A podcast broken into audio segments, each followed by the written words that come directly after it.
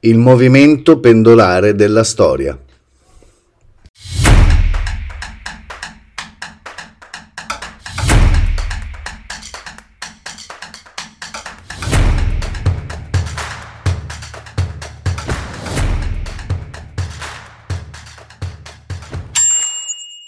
Allora, dillo.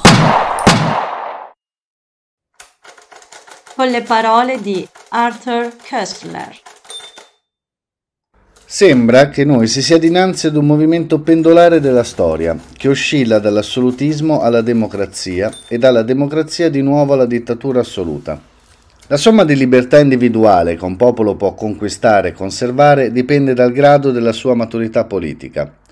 Il suddetto movimento pendolare sembra indicare che la maturazione politica delle masse non segue una curva costantemente levantesi, come lo sviluppo di un individuo, ma è retta da leggi più complicate. La maturità delle masse posa sulla loro capacità di identificare i loro interessi. Questo però presuppone una certa comprensione del processo di produzione e di distribuzione dei beni.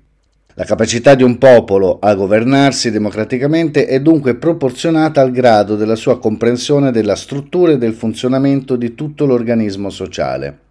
Ora, Ogni processo tecnico crea una nuova complicazione per l'organismo economico, determina la comparsa di nuovi elementi e combinazioni che le masse non possono comprendere per un certo tempo.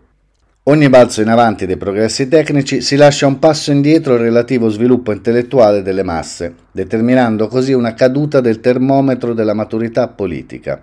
Ci vogliono a volte decine di anni, a volte intere generazioni perché il livello di comprensione di un popolo si adatti gradualmente al mutato stato di cose, fino a recuperare la stessa capacità di autogoverno quale aveva già posseduta in un più basso livello di civiltà. Onde la maturità politica delle masse non può essere misurata da una cifra assoluta, ma solo in modo relativo, in rapporto, cioè allo stadio di civiltà del momento.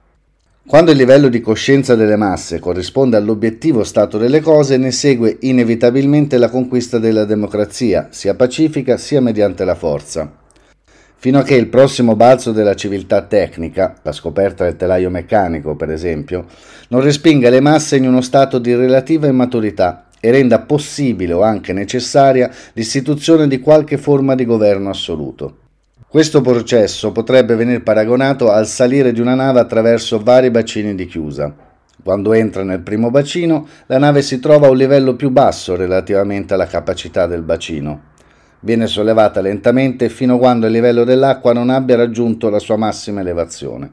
Ma questa altezza è illusoria, il prossimo bacino è ancora più alto, il processo di messa a livello deve ricominciare.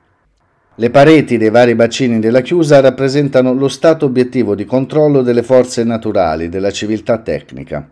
Il livello d'acqua del bacino, la maturità politica delle masse. Sarebbe sciocco considerare quest'ultimo come un'altezza assoluta sopra il livello del mare. Ciò che conta è l'altezza relativa del livello del bacino. La scoperta della macchina a vapore iniziò un periodo di rapidi progressi obiettivi, e di conseguenza il regresso politico soggettivo altrettanto rapido.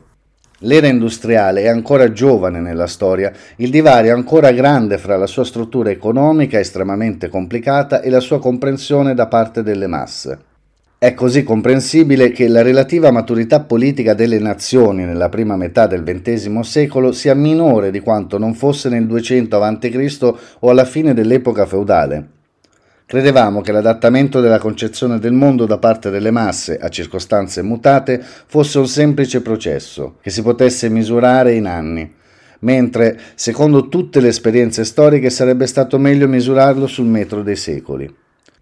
I popoli europei sono ancora lontani dall'avere mentalmente digerito le conseguenze della macchina a vapore.